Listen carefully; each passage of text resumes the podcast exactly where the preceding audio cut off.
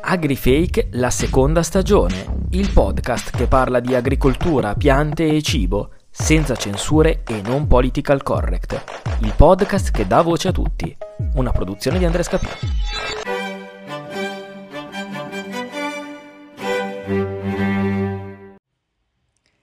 Riprendiamo da dove ci eravamo lasciati la settimana scorsa. Stavamo parlando del frumento, della storia genetica del frumento in particolare e di tante curiosità con il dottor Luigi Cattivelli, che lo ricordo ancora una volta, si tratta del direttore del CREA di Fiorenzuola d'Arda e autore del libro Pane Nostro.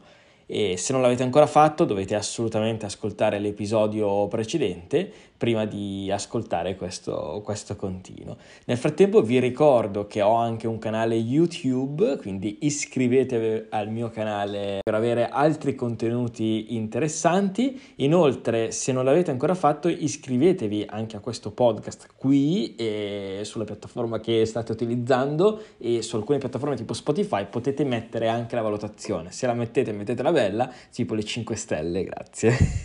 Buon ascolto e buona continuazione. Varietà antiche rispetto alle varietà moderne, perché ormai c'è questo elogio alle varietà antiche da parte del consumatore medio, che quando vede qualcosa di antico sembra qualcosa di migliore rispetto a quello che coltiviamo oggi. Quindi ti chiedevo dal punto di vista nutrizionale se ci sono differenze, dal punto di vista della coltivazione, e magari qualche esempio di varietà antiche importanti, tipo il senatore Cappelli, che sentiamo sempre, che è stata fatta da Strampelli. Il Cappelli è un frumento duro, innanzitutto. Abbiamo varietà antiche di frumenti duri, varietà antiche di frumenti teneri, dove il concetto di antico è un concetto, diciamo, se uno legge le pubblicità o semplicemente quello che sta scritto sulle scatole della pasta che trovi al supermercato, puoi trovare paste che si vantano di essere fatti da specie antiche. Per esempio, la specie antica per antonomasia è il monococco, trovi paste di monococco, diciamo questa è una pasta fatta con la specie più antica di frumento, dove per più antica si indica il fatto che sia la prima specie domesticata. Però tu normalmente queste paste di monococco sono fatte con varietà moderne di specie antiche. Esatto, quindi non è, diventa difficile la definizione, cioè, è antico moderno. Il frumento tenero di per sé è una specie moderna, ma però tu magari utilizzi una varietà antica di una specie moderna. Allora, quello sia antico, quello sia moderno, a me l'ha sempre lasciato un pochettino, diciamo, una cosa in sospeso, perché è difficile capire cosa è antico. Quanti anni deve avere uno per essere antico? Questa è la prima domanda che farei. Esatto, perché può essere antica una varietà di 10 anni fa, una varietà antica di 50 anni fa, una varietà antica. Allora, diciamo che sì, per consuetudine si ritengono,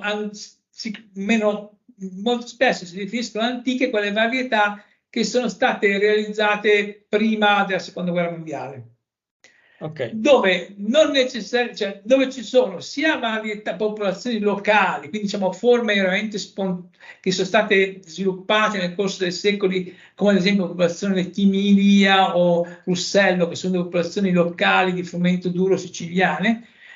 Sia varietà selezionate dai primi miglioratori genetici, come questo frumento Cappelli, che è stato il primo frumento selezionato nel 1915, sia anche varietà selezionate dopo incrocio, come i frumenti dei teneri fino al San Pastore, che è stato selezionato, o quelli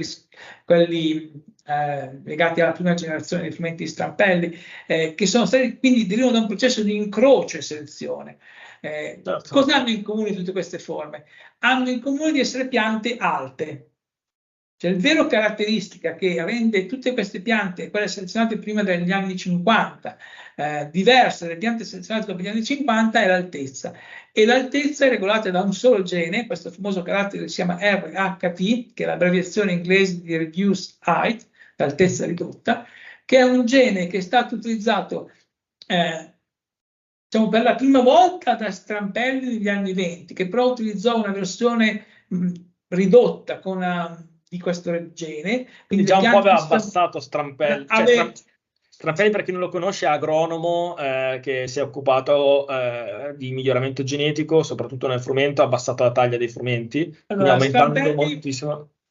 è la persona che è un genetista, il primo genetista italiano, nasce intorno agli anni 60 del 1800 e per 50 anni è il più importante genetista italiano. A partire da Strampelli scopre le leggi di Mendel e a partire dal 1905 comincia ad applicare le leggi di Mendel. È la prima persona in Italia che fa un incrocio, cioè non va semplicemente in campo, prende la pianta migliore e dice questa è, ma fa un incrocio, dall'incrocio nascono delle popolazioni disgreganti, dei figli, all'interno di questi figli ne seleziona alcuni sulla base di certe caratteristiche. Strampelli applica il metodo di Mendel e comincia a selezionare piante e poi ha in testa un particolare tipo di pianta. Cioè Strampelli capisce che le piante di frumento che si coltivavano in Italia all'epoca avevano un sacco di problemi, cominciava dal fatto che erano troppo alte e del fatto che erano molto tardive, cioè maturavano così tardi che non riuscivano a riempire il seme perché faceva caldo, troppo caldo. Allora Strampelli, combinando 2 o 3 incroci, seleziona le prime piante che hanno la caratteristica di essere resistenti alla ruggine, che era la principale malattia dell'epoca, piante più basse di almeno 30-40 centimetri, cioè parliamo di piante che dall'originale 1,80 m dei frumenti dell'Ottocento scendono a 1,40 m, 1,30 m.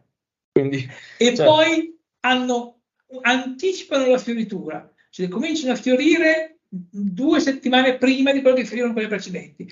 Questo consente alle piante di adattarsi al clima italiano, all'ambiente del centro-sud Italia e quindi di completare il ciclo prima che arrivi il caldo dell'estate che comunque ucciderebbe la pianta. Questa combinazione di questi 3 fattori determina la realizzazione di una serie di varietà che vengono lanciate negli anni 20 e negli anni 30 in Italia e che da sole consentono di raddoppiare la produzione italiana di frumenti. Grazie a Strampelli, grazie al lavoro di miglioramento genetico, di incroci che sono stati fatti e poi successive selezioni, le produzioni sono sostanzialmente raddoppiate.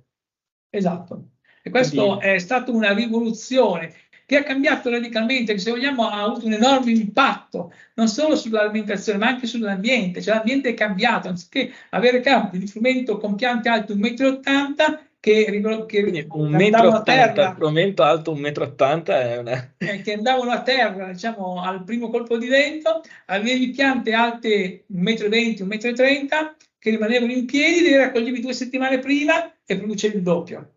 Certo, quindi Strampelli è stato il primo che ha iniziato a lavorare su questo gene RH che ci dicevi. L'RHT, quello di Strampelli è stato noto come RHT numero 8. Okay.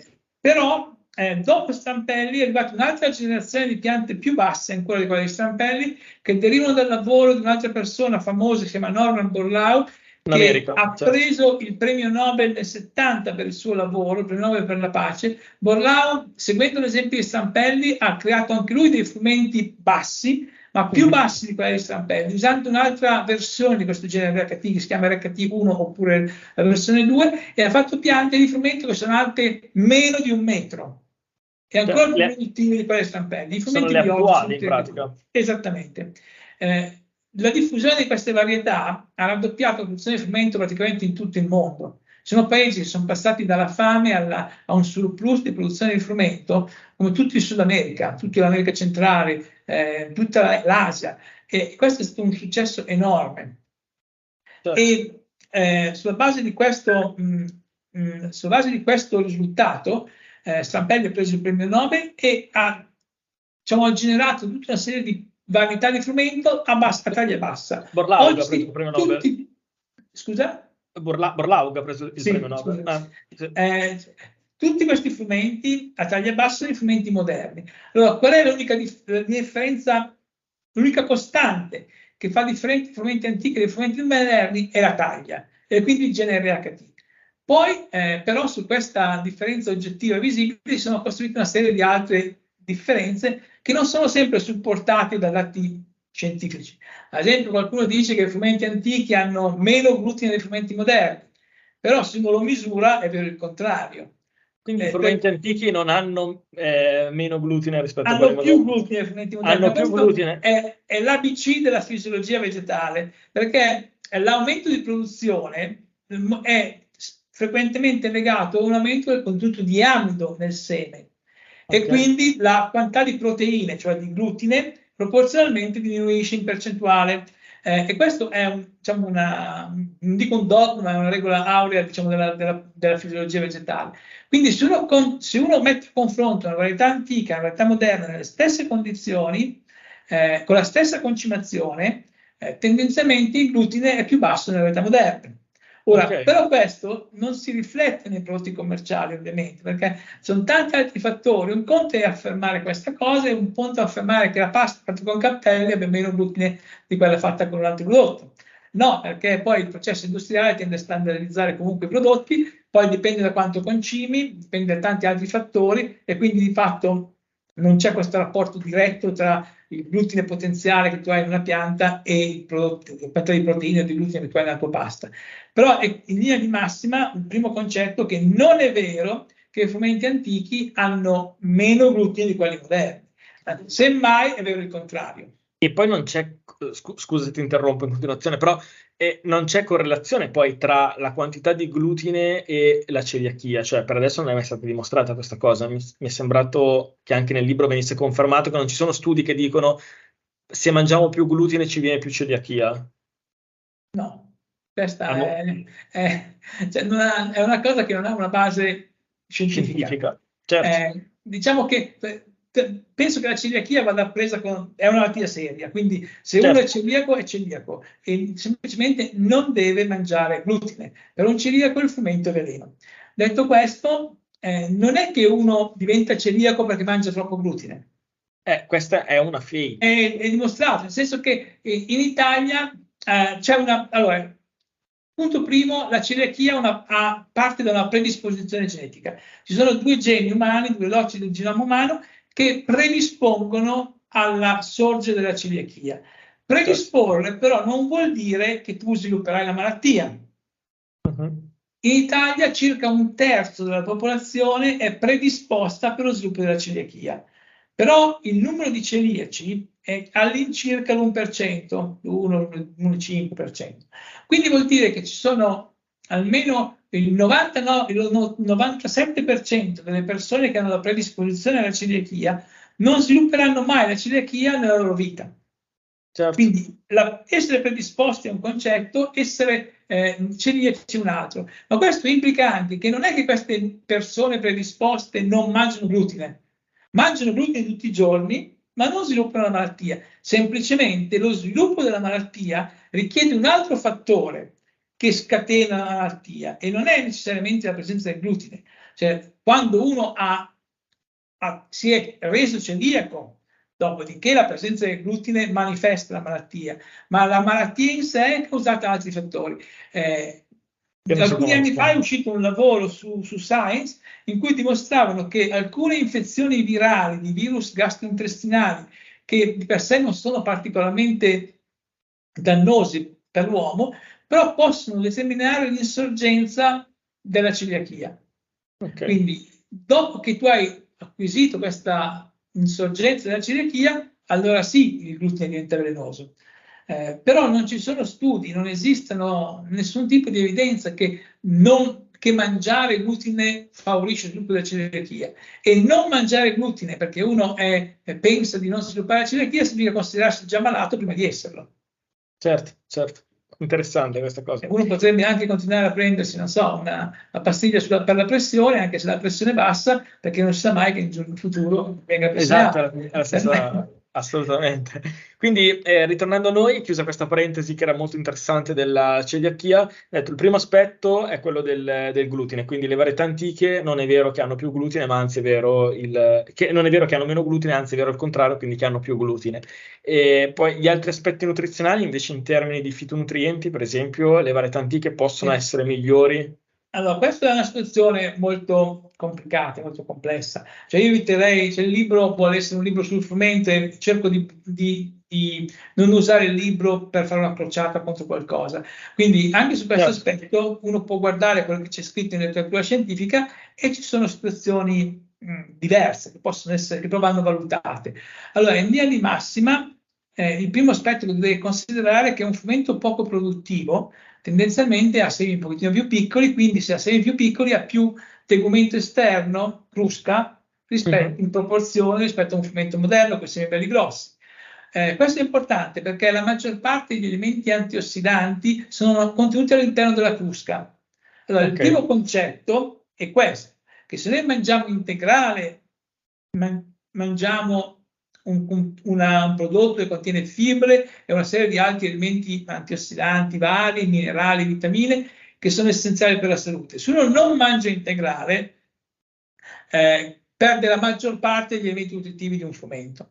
Quindi bisognerebbe scegliere integrale, diciamo. L'integrale a prescindere. Se poi la differenza tra l'integrale moderno e l'integrale antico è minima, la differenza tra un integrale moderno e il non integrale moderno, fra un integrale antico e un non integrale antico è enorme in termini di contenuto nutrizionale. Quindi, prima di tutto, scegliamo integrali. Che poi l'integrale moderno possa avere qualche percentuale in meno di elementi rispetto agli integrali antichi, questo è vero. Questo è stato dimostrato, ma è soprattutto legato appunto alla dimensione del seme, che tende a diluire un pochettino di più gli elementi nutritivi. Certo, più il seme è grande, più diluisce. E questo è un altro concetto dimostrato più volte, all'aumentare del seme, aumentare la produttività, in parallelo si ha una certa diluizione degli elementi nutritivi. Però attenzione, un conto è parlare di un effetto del 10-20% che va bene se a patto che noi mangiamo sempre integrale, perché l'integrale contiene il 90% di tutti gli elementi nutritivi di un seme.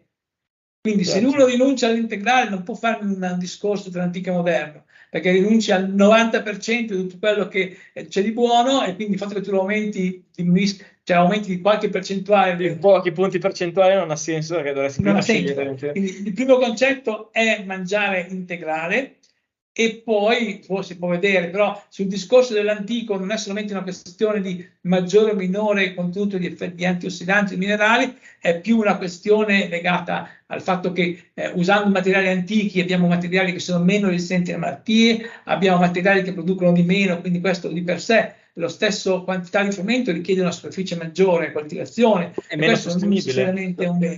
È meno sostenibile in senso globale, certamente, perché e poi c'è un effetto, secondo me, sui frumenti antichi io ho un'opinione personale, secondo me i frumenti antichi sono piante storiche e quindi rappresentano la storia dell'agricoltura ed è giusto utilizzarli, conservarli come simbolo della storia.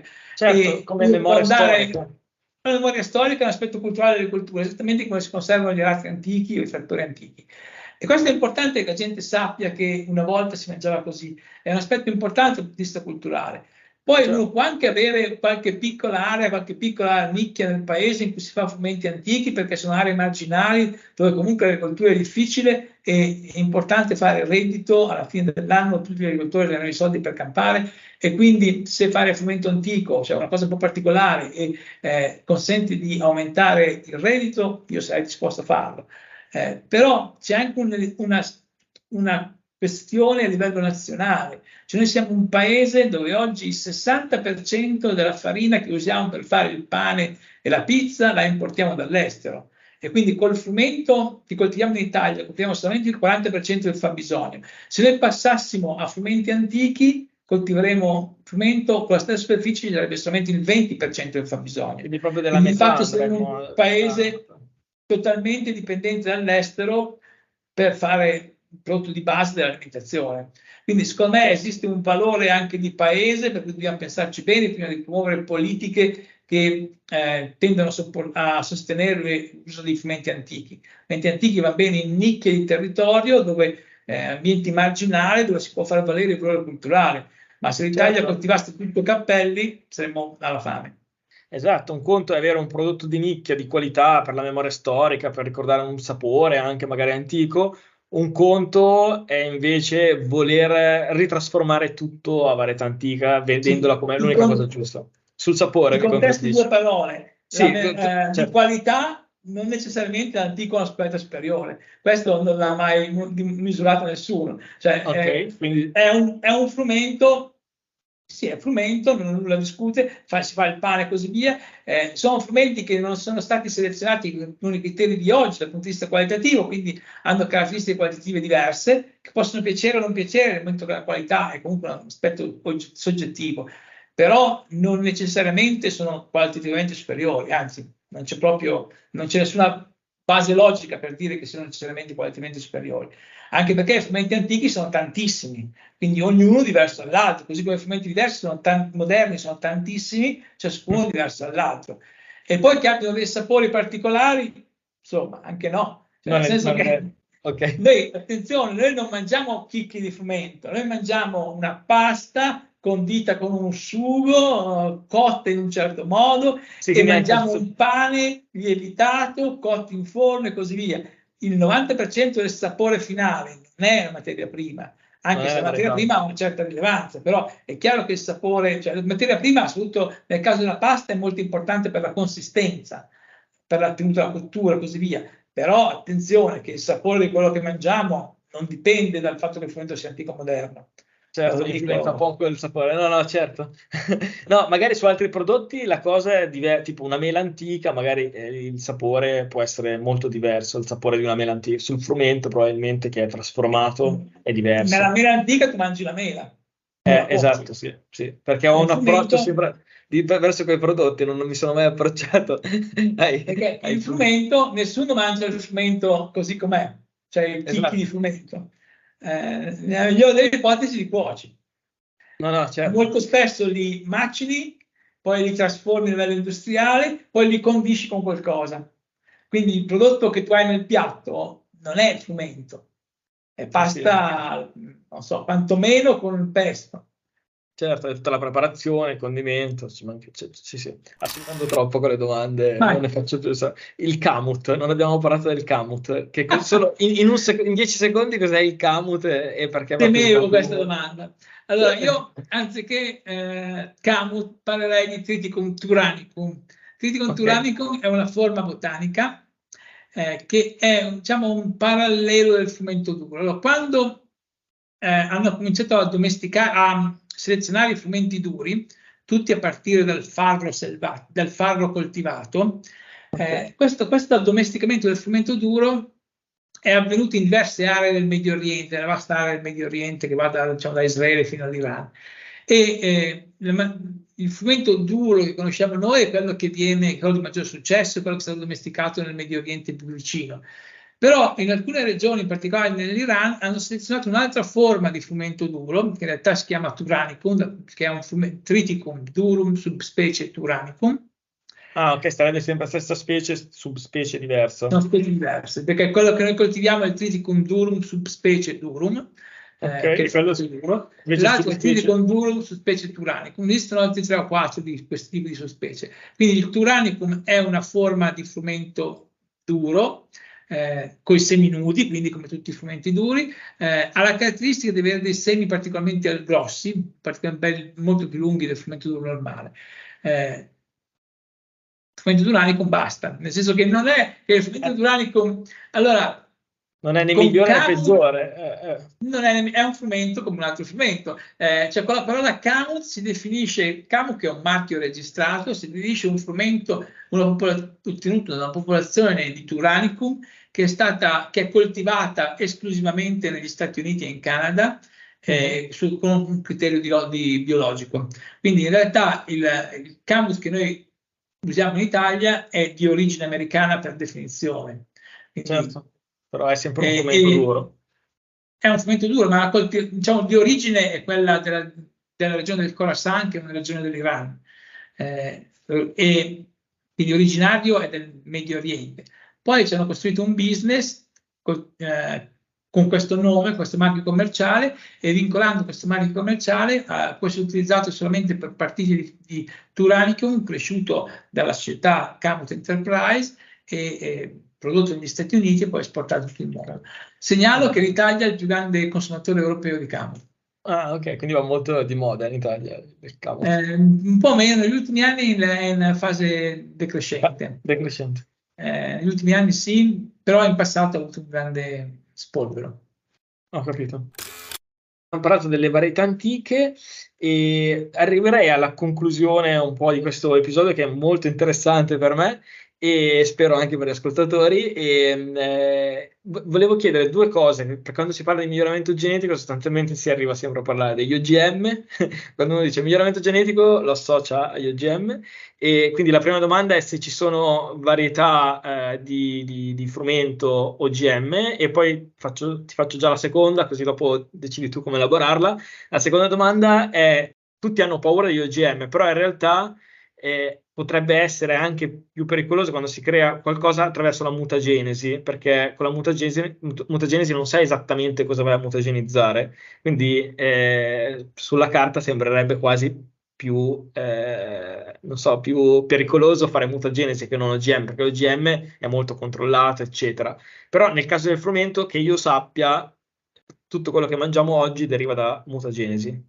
Quindi, ti lascio la parola, poi... Allora, facciamo un attimo una premessa. OGM in termini legali vuol dire prendere un gene da una specie vivente e inserirlo in un'altra specie vivente, esatto, dove le specie viventi possono essere molto diverse tra di loro. Mutagenesi vuol dire prendere il DNA da una specie vivente e indurre una mutazione, cioè un cambiamento in un gene. Questo cambiamento può avvenire in natura, naturalmente, quindi ad esempio le radiazioni... cosmiche, che comunque inducono una mutazione, oppure possono essere indotti mediante un trattamento mutageno, quindi con una sostanza chimica, oppure possono essere indotte mediante radiazioni X, ad esempio da sorgenti artificiali. A seguito di questa mutazione può cambiare qualcosa a caso nel DNA della pianta, la stragrande maggioranza di queste mutazioni hanno nessun effetto, qualcuno ha un effetto, l'effetto può essere positivo o negativo. Se questo effetto è positivo e qualcuno se ne accorge, può fare una nuova pianta. Quando 10.000 anni fa l'uomo ha selezionato le piante che avevano perso la capacità di disperdere i semi, ha selezionato una pianta che aveva acquisito una mutazione naturale. Ottenuta mediante radiazione cosmica, qualche altro evento naturale, che aveva modificato il gene che determinava il distacco del seme della spiga. Se nessuno se ne fosse accorto, questa mutazione sarebbe stata persa, perché in natura queste mutazioni non vengono selezionate. Però, visto che c'era l'uomo, l'ha selezionata e si è andati avanti. Quindi, questi sono un po' i due grandi sistemi con cui si è operato spesso il miglioramento genetico. Su come indurre la mutagenesi, oggi c'è questa nuova tecnologia che si chiama genome editing, che induce la mutazione di specifici geni, quindi è un sistema che è sì basato su un lavoro di laboratorio, però riproduce esattamente un approccio di mutagenesi non casuale. Quindi è una mutagenesi in cui il gene da mutare è preselezionato dall'operatore, e questo consente di fare, diciamo, di operare in modo preciso, determinato, senza il rischio di una mutagenesi casuale che può andare ovunque, nel bene e nel male, ovviamente. Torniamo però alla domanda sull'OGM, perché questa cosa qua degli OGM è una cosa molto divertente. No, scusa una cosa, prima degli OGM, quindi però le varietà che sono state create, cioè dopo Strampelli la mutagenesi indotta, quindi per via chimica o radiazione, è stata usata tantissimo sul frumento per creare le nuove varietà, o sbaglio? È stata usata nei frumenti, ma anche in moltissime altre specie. C'è stata una generazione negli anni 60-70 dove molte varietà erano ottenute mediante mutagenesi. Questo non era solo vero del frumento, ma pensiamo ai fruttiferi, ad esempio tante piante di mele sono ottenute mediante mutagenesi. Era un sistema molto efficace da molti punti di vista. Con la mutagenesi sono ottenute anche piante basse di frumento. Il frumento duro creso deriva da una pianta ottenuta mediante mutagenesi. Okay. Però oggi forse un po' meno, anche se per alcuni aspetti si torna a parlare di mutagenesi. Parlando di mutagenesi ti faccio un esempio che secondo me è molto illuminante. Negli anni 60 la gente che si parla di fare mutagenesi nel caso dei cereali è molto semplice: prendi un sacco di semi, lo immergi per qualche ora in una soluzione di un agente mutageno, lo togli dalla soluzione, semini le piante in campo e vedi cosa succede. Okay? Certo. È banalissimo. Quindi in quegli anni c'è tantissimo lavoro di mutagenesi, e gente che si parla di fare mutagenesi in orzo a un certo punto ha scoperto delle piante di orzo che erano diventate improvvisamente completamente resistenti all'oidio, che è una malattia soprattutto comune nel centro-nord Europa, però certo, anche da noi in alcuni anni. Queste piante erano totalmente resistenti all'oidio, a qualunque forma di oidio, e E questo tutto mediante mutagenesi. Quando poi dopo tanti anni il gene responsabile di questa mutazione, che portava a questa mutazione, è stato scoperto, è stato battezzato MLO, MLO, ed è un gene molto famoso, ottenuto mediante mutagenesi. Negli anni, fine anni 90, screenando una collezione di germoplasma di piante di orzo raccolti in Etiopia, che era depositato in una banca di germoplasma tedesco, qualcuno scopre una pianta di orzo che è parimenti resistente a tutti i formi ioidio. Quando vanno a cercare qual è il gene che causa questa resistenza a tutti i formi ioidio, scoprono che è ancora MLO. Quindi la mutazione indotta naturalmente in una pianta di orzo coltivata in Etiopia, raccolta negli anni 30, ma riscoperta negli anni 2000 o 99, era del tutto identica alla mutazione ottenuta mediante mutagenesi negli anni 60 in un sacco immerso in un agente mutageno. Quando queste due cose sono state messe insieme, ci sono chiesti, vabbè, però un'altra cosa curiosa è che l'orzo ha un gene che si chiama MLO e che se uno muto rende la pianta resistente. Poi il frumento ha un gene che si chiama MLO, però non esistono in natura e nemmeno nelle banche di germoplasma delle piante di frumento resistenti a tutte le forme di oidio. Perché? Oppure prendo ad esempio la vite si ammala di oidio, altro che, quando hanno sequenziato il genoma della vite hanno scoperto che c'è un gene MLO, del tutto identico al gene MLO di orzo, però in natura nessuno ha mai trovato una pianta di vite resistente all'oidio. Quindi allora, non è il gene MLO responsabile della resistenza? La posizione è un'altra. La pianta diventa resistente all'oidio e si trova una mutazione in MLO e se qualcuno la scopre. Ok. Perché il concetto della mutagenesi è che ci vuole la mutazione e qualcuno che se ne accorga. Esatto. Se qualcuno non se ne accorge, la mutazione è persa. Allora, cosa è stato fatto recentemente usando queste tecnologie di genomedici che consentono di indurre una mutazione mirata? Sì. Hanno preso una pianta di vite. Hanno mutato il gene MLO. Io so che MLO in orzo della resistenza all'oidio. La vite è MLO, allora muto MLO. La vite diventa resistente? Sì.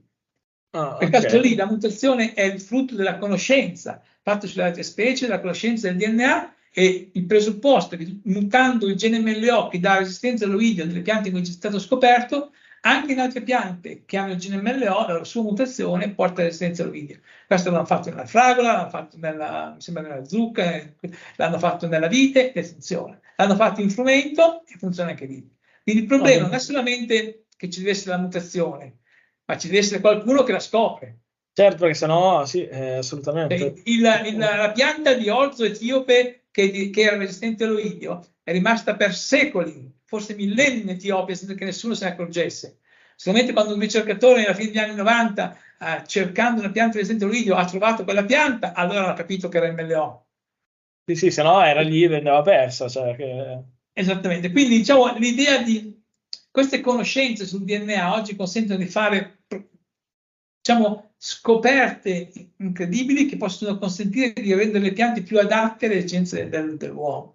Ma torno sulla parte di OGM, perché questa è una cosa che mi... Certo, adesso lascio... È molto divertente, perché parlando di OGM e di frumento, fino a 3 anni fa avrei detto, tranquilli, non esistono frumenti OGM, o meglio, non esistono frumenti OGM coltivati.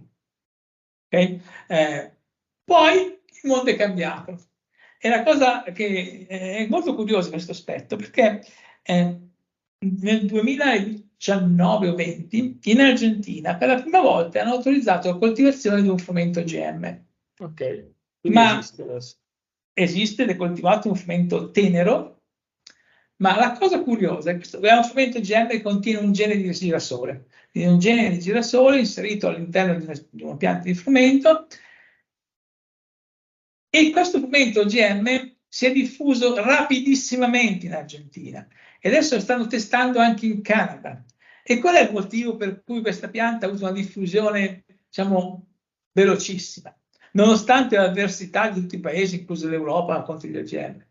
Semplicemente perché questa pianta, questo transgene, questo OGM, conferisce resistenza alla siccità, un carattere che oggi è molto...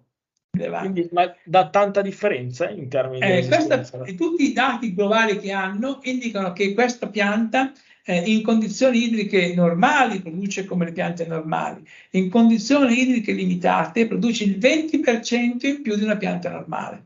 In condizioni di carenza idrica, la pianta transgenica produce il 20% in più della pianta controllo. Ah, ok, della pianta controllo. Okay. No, ma il 20% in più è una enormità. No, no, no, assolutamente, certo. Sì, sì. 20% è tanto.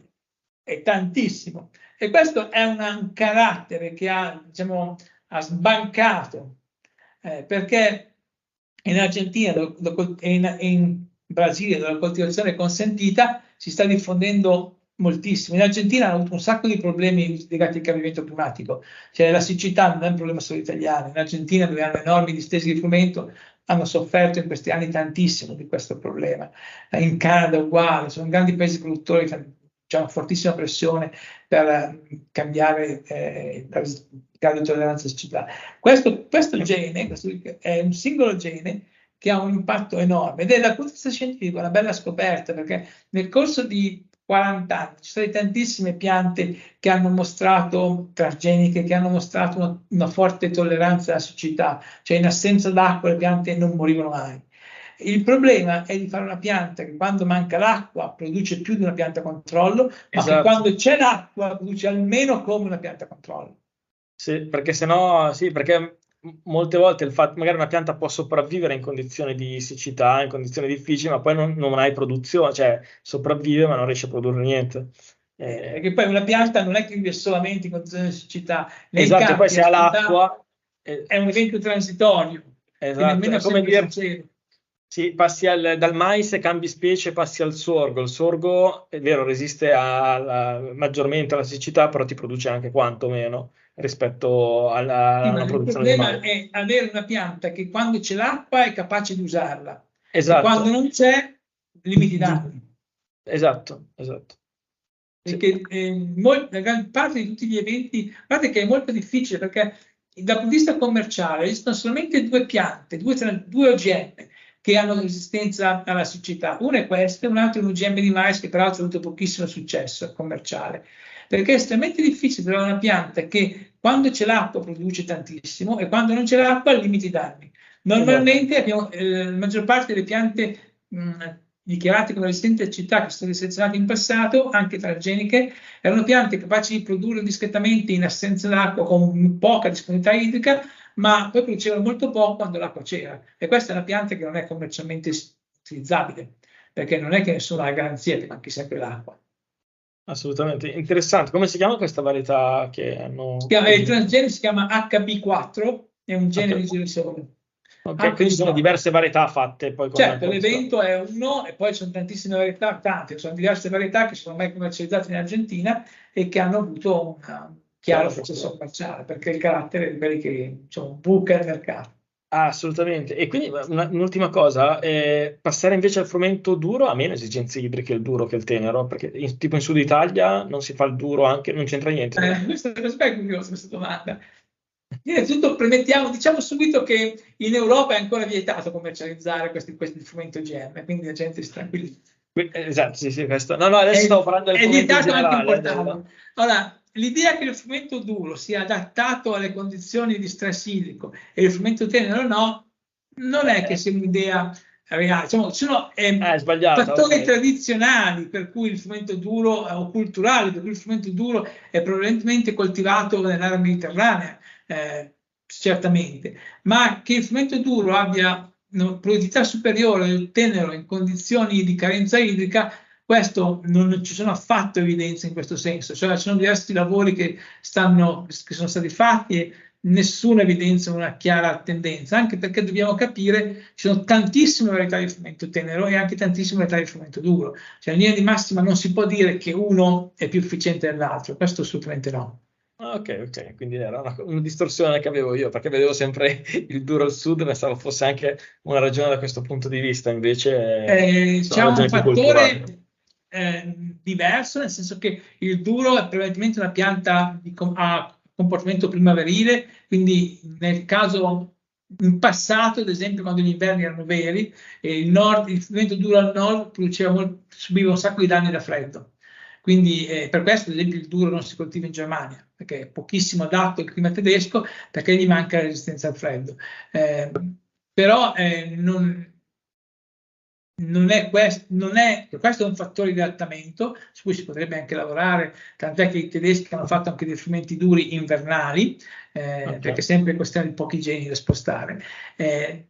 Però in linea di massima il frumento duro è stato selezionato per l'ambiente mediterraneo, ma non necessariamente è più efficiente nell'uso dell'acqua, anzi non ci sono evidenze particolari in questo senso, e un frumento tenero selezionato per l'area mediterranea è parimenti produttivo come un frumento duro.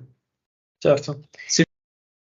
Ti ringraziamo tantissimo per questa lezione molto interessante sul frumento, e invitiamo ovviamente tutti gli ascoltatori a leggere il tuo libro per approfondire questi argomenti. Grazie a voi e arrivederci.